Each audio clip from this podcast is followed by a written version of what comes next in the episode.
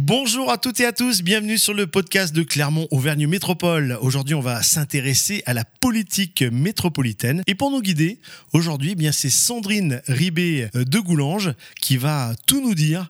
Euh, bonjour Sandrine. Bonjour. Vous êtes la responsable du pôle des assemblées. Alors déjà, avant ma première question, euh, que représente votre, votre poste? J'organise et je prépare les instances délibératives du Conseil métropolitain.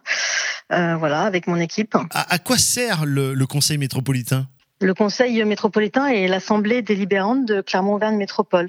Donc le Conseil règle par ses délibérations les affaires de, qui sont de la compétence de notre euh, établissement public de coopération intercommunale, mais aussi euh, vote le budget en fait. Comment se déroulent les, les élections? Alors les conseillers métropolitains ont été élus au suffrage universel direct lors du scrutin des élections municipales. Les nouvelles dispositions réglementaires ont déterminé le nombre de conseillers métropolitains et leur répartition par commune.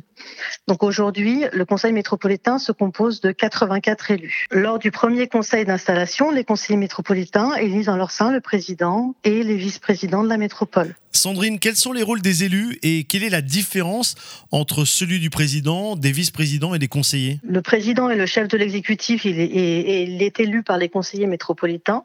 Il préside les réunions du conseil métropolitain et met en œuvre les décisions prises en s'appuyant sur les services.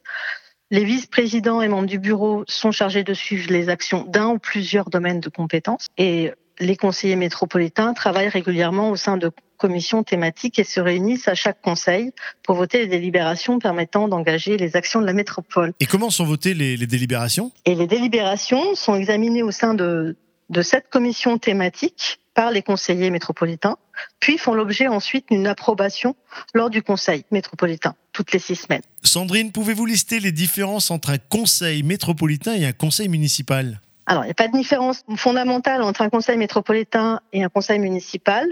Les différences qu'on peut retrouver, c'est principalement sur les compétences et sur le territoire. Les compétences euh, d'une métropole ne sont pas celles de, celles d'une commune euh, et sur le territoire.